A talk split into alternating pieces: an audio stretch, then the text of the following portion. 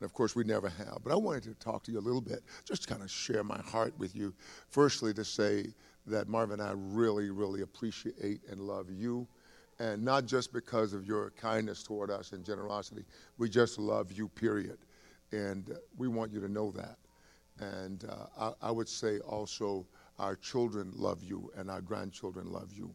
Our, our, my son in law and my daughter in law love you. Our whole family. And so uh, let me just talk to you about this day because when I was a kid, I didn't like the way it was done. Pastor appreciation. We were always doing those things and just saying to pastors, uh, our pastor, we, lo- we love you, we appreciate you because the things that were asked of pastors in those days were just terrible. I mean, I I never wanted to be a pastor. When the Lord said um, that He had called me to, to pastor, I thought, no, I, you don't you remember I'm, a, I'm an evangelist. Uh, and I didn't want to be a pastor because I thought, who wants to be a pastor? You know, they have the roughest job in, in the in the kingdom. You know, and but I would take nothing for, for it, and I won't go all into that because I've told you those things before. Everything that we know, we've learned. There's nobody here who came here knowing anything. Everything that we know, we've learned. And when I think about that, it seems like a, an obvious statement, and there's no depth to it. But it is amazing how you could look at somebody after they have lived a while and recognize all the things they know, the wisdom they've gained, uh, the knowledge they, they have, they have uh, received. It is amazing that everything that we know, we've learned. And I, I wanted to say that because I've learned so much from beginning. I, I didn't know how to be a pastor, although um, my dad was a pastor, and I've been around pastors all of my life. I had no idea how to be a pastor. And uh, the Lord told me um, that He would teach me. And I like to say that I've been homeschooled. I've been homeschooled by God. And I think all of us have the opportunity uh, to be homeschooled by God. When I was thinking about pastor appreciation and how we tell people how much we we appreciate them because the Bible is very clear that uh, the elders that rule uh, well or govern well are worthy of double honor. And I asked uh, Brother Alan Vincent, who is one of the persons, one of the, the three persons I call spiritual father, he said, I said, Alan, how, what does that mean? How do we give double honor? And he said, whatever you would do for somebody else, do even more for that person that you call your spiritual father uh, or the elder that rules well. And I want to say, I try to do that for Alan always because he was such a blessing to me. And especially when he was walking somewhere here about the end of this little platform, and he looked at all of us and he said, The Jesus Christ, uh, the resurrected Christ, is far more powerful than the Jesus who walked the earth. And I had one of those, what you talking about, Willis moments. I, boy, that was, that was something. And I, I thought, because I always have wanted to, quote unquote, as it were, defend the honor of the Lord Jesus Christ. I, have always thought that Jesus doesn't get his due. And I thought, well, this is a day I can say something about Jesus, who is my shepherd and my pastor.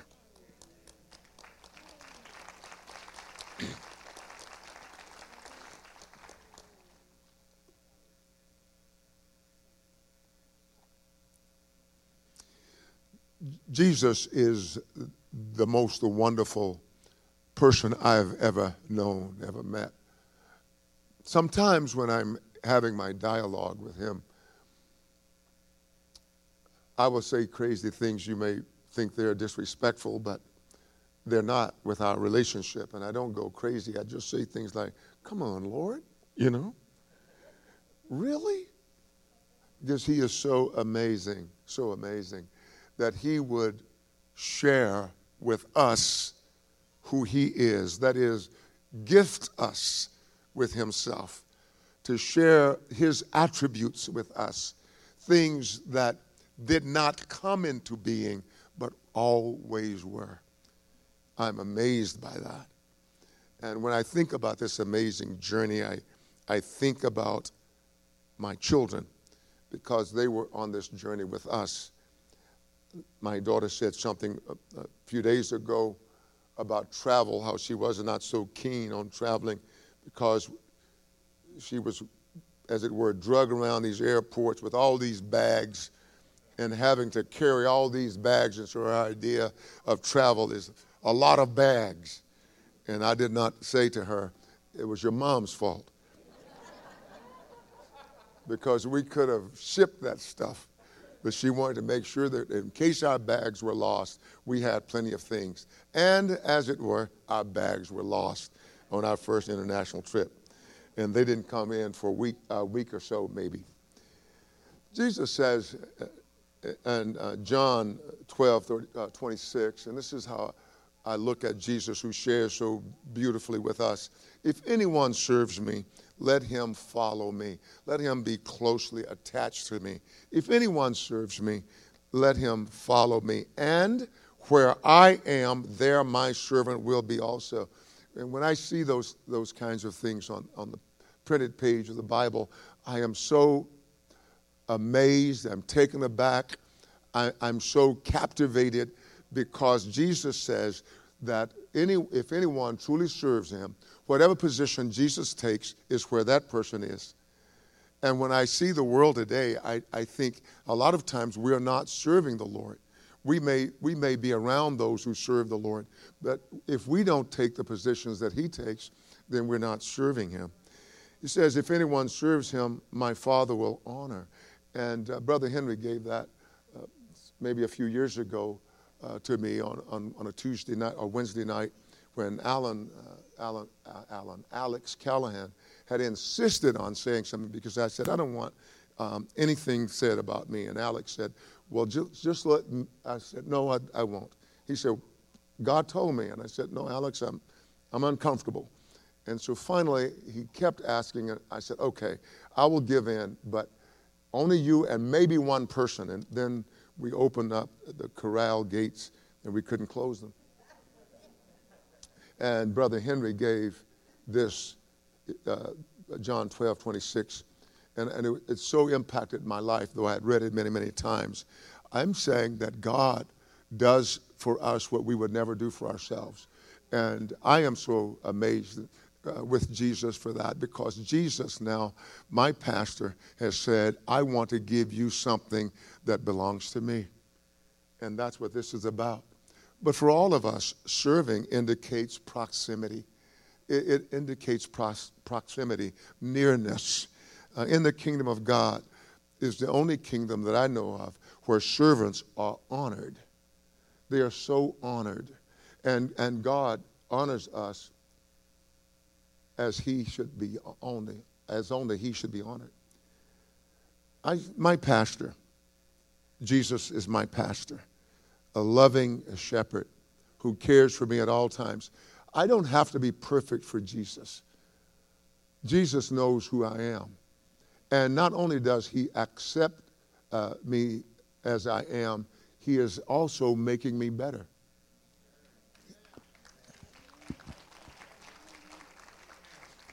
And, and he, uh, if I get to it, he gently leads us. In John chapter 10, he, Jesus, without any kind of, of arrogance, states the truth. He cannot be arrogant, it's impossible. He says, I am the good shepherd. And this is so amazing. I am the good pastor, he, he would say. The good shepherd gives his life for the sheep, and none of us, none of us, if we're unwilling to actually literally die or give our life, for the sheep are worthy to, to walk in his shoes, to walk in his shadow, as it were, to walk in his footprints. Verse 14 says, I am the good shepherd. He reiterates it, says again, I am the good shepherd, and I know my sheep. And the, the writer of Hebrews tells us that those of us who are under shepherds, like myself, we are going to give account for all those we lead. Isn't it amazing that we give account. Jesus says, I know my sheep. I know my sheep and am known by my own. What an amazing statement. That my shepherd, my pastor says, You know me. I know you, and you know me. so, so he tells us what the, the, the, the definition is of a good shepherd. He says the good shepherd gives his life for the sheep. So anybody, and I've, I've said this to my staff uh, more than once, if the, the next person who stands in this place, if they don't give themselves for you, you know they're not your shepherd. You must give yourself. And then he says, he, he, de- he defines again. He says, he knows his sheep and is known by them. There's mutuality here. There's mutuality. So if you are known of God, you also know him. This is amazing. So you not only know him um, in the sense of, of knowing about him, but you know him. You know what he likes, you know what he doesn't like. And the closer I get to my shepherd, the more I am around my shepherd, I can tell you what he doesn't like. I can tell you the moment I say something that he disapproves of, the moment, not later. There was a time, it was later. It was when somebody had to uh, remind me, oh, you've done this. But now, the moment it comes out of my mouth, I will say, say under my breath, I'm so sorry, Lord. I'm so sorry. Why? Because we know our shepherd. To know him is to be aware of him, to be aware of his presence, to be aware of what he says, to be aware of what he would never say, or a disposition that he would never have. That is to know, to be able to perceive and understand him. Even before something is said, something is answered.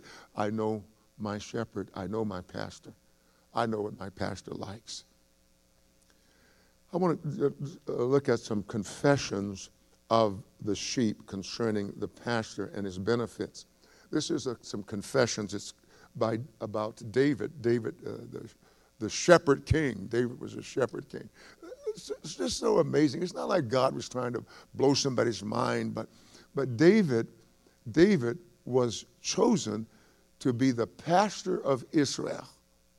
And where did he choose him from?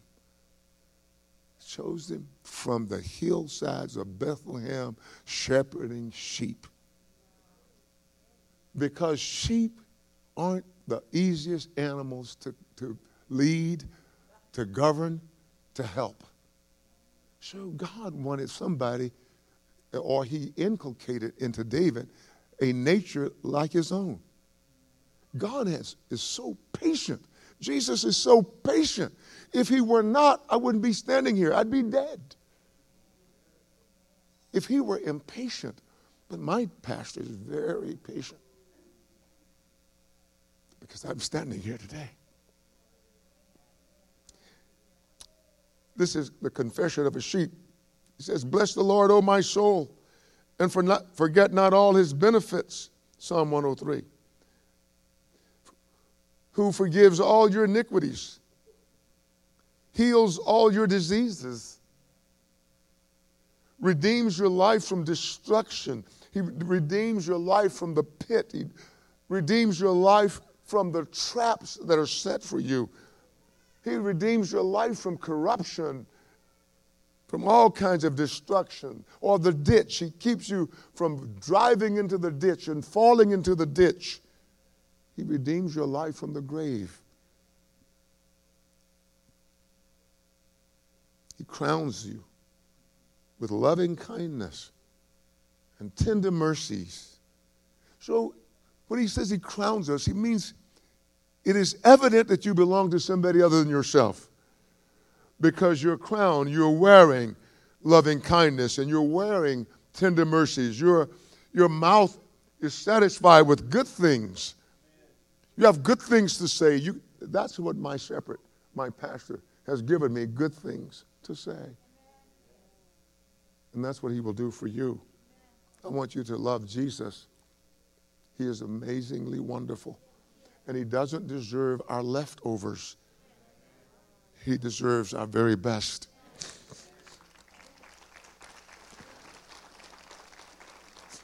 And he renews our youth like the eagles. And somebody wrote me, and if you're watching today, Pastor, a pastor from Nigeria wrote me, a dear, dear friend of mine, and he said, You should stop talking about your age the way you're talking about it. it's okay. He said, Do you know that most people are more successful, I think, between 62 and, and 70 some odd than they've been in their lives? Do you know? And he gave me all these statistics. And where did he get them from? America, he says. yes. And so, what he was saying to me is that you are now in the most successful time of your life. I said, okay, I will never speak disparagingly of age. I didn't think I was, but I will never do it. Let me share a little bit more with you about my shepherd, my, my pastor. In Psalm 23, just like David, let me talk about him. He says, The Lord is my pastor. It's like a little boy, isn't it? The Lord is my shepherd. The Lord is my pastor. I shall not want. So, what David is saying is, there will never be lack in my life. There will never be lack in my life. You may be sitting here today or, online and you're thinking, well, there's lack in my life. Really? I don't remember who it was I was speaking with. I think it may have been Nathan. But I said recently to someone, I said, We are rich. We are rich. Look at us. We wear nice clothes. You know, we, we have nice cars with climate control. We eat practically whatever we want even poor people. Remember my story about the naturalization service? And, and the, this news uh, person was asking everybody, why, why, do you want to live in America? Why do you want to live in America? And one of my wonderful brothers, uh, they put the mic in his mouth, uh, uh, to his mouth and said, Why did you want to become an American? He said, I always wanted to live in a country where the poor people are fat.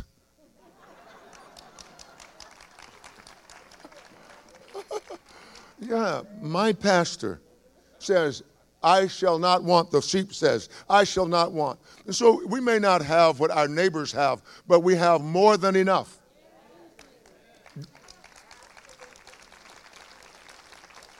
And then he says, He makes me to lie down in green pastures. And so he leads me, he, he, he, he's my shepherd and he takes me into luscious places. I think about myself and my own life and, and how I, we have lived in our lives. My wife and I first traveled abroad, I think when uh, it was in my 38th or, or so year, maybe about 38th year, 37th, 38th year of life. And we went over, we took our family across the waters to the Middle East to live, and we lacked nothing on the way. Actually, I didn't realize that I was flying in the business class it was the first time to be in that place. I thought everybody was flying like I was. Our shepherd loves us, he cares for us. He will give you blessings that you don't realize until later. That's how good Jesus is to all of us. Sometimes the thing that you wanted most, that you thought you had to have, and He didn't give you. No, you didn't lack anything. He kept you from harm. He makes us to lie down in green pastures, that is, in places of great provision. He leads me beside the still waters, the psalmist says.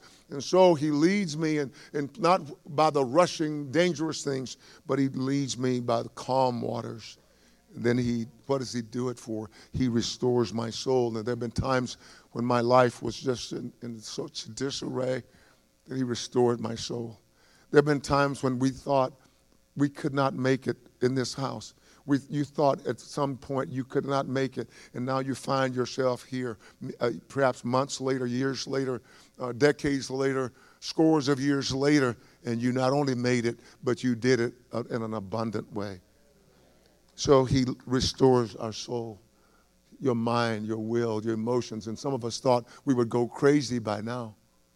You know it if you're here today and you never thought you, you, uh, you would go crazy because of the, the, the stuff that was happening uh, to you and all around you, maybe in your family. You thought, I'm going to lose my mind. Then now you are here, sound, in sound mind. Yeah. Clothed with righteousness. That's my shepherd. That's why I love Jesus, because there have been times I didn't think I was going to make it.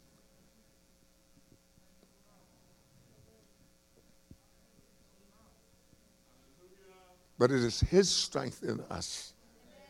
He shares His strength with us. Then He leads me, He says, He leads me in the paths of righteousness How many of us decided we would be righteous on our own? He says, No, he leadeth me. My shepherd called my name and led me in a way that I would never have gone. He leads me. And he leads me because he is my shepherd. I am his sheep. And he says, I'm going to lead you for my name's sake. My name is faithful and true. And I'll never give up on you. And that's who he is. He's never given up on me. And the psalmist goes on to say, Yea, though I walk through the valley of the shadow of death, I will fear no evil. For you are with me, your rod and your staff, they comfort me. You prepare a table before me in the presence of my enemies. You anoint my head with oil. My cup runs over. Surely goodness and mercy shall follow me all the days of my life, and I will dwell in the house of the Lord forever. The psalmist says, You will always provide spiritual nourishment for me. You will always give me spiritual restoration. Your guidance will always be there to keep me on the right path. And your protection is unquestionable. Though death casts his shadow, and I think death is in so many cases personified. It's personified, it's not just an it. Though death cast his shadow on my path, I will never fear. Because he, my pastor, is with me. His rod, his staff comfort me. There's no enemy that can withstand them. And there's no slip that I have that he won't rescue me. That's my pastor. I'm comforted by his preparedness. And I enjoy the way he delights to prepare a table of blessing in full view of my enemies.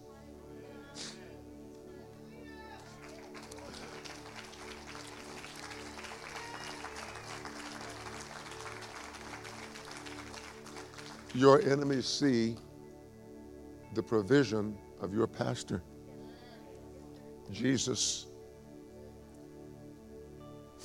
They see, but they can't change.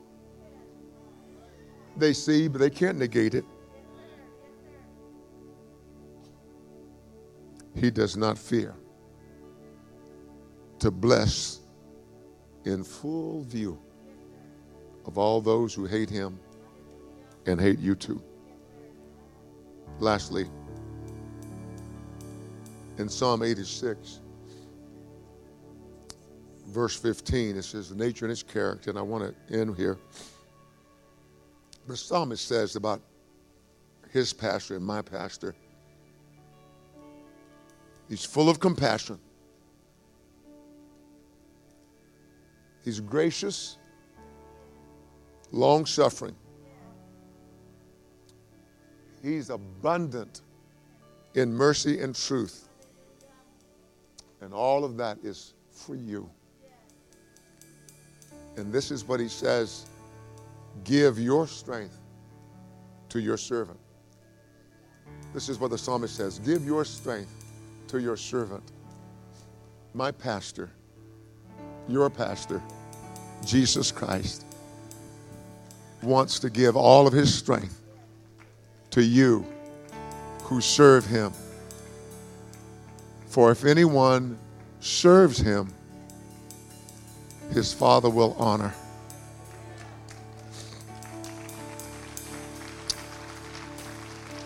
Amen. That's my pastor. I'll be back in a moment.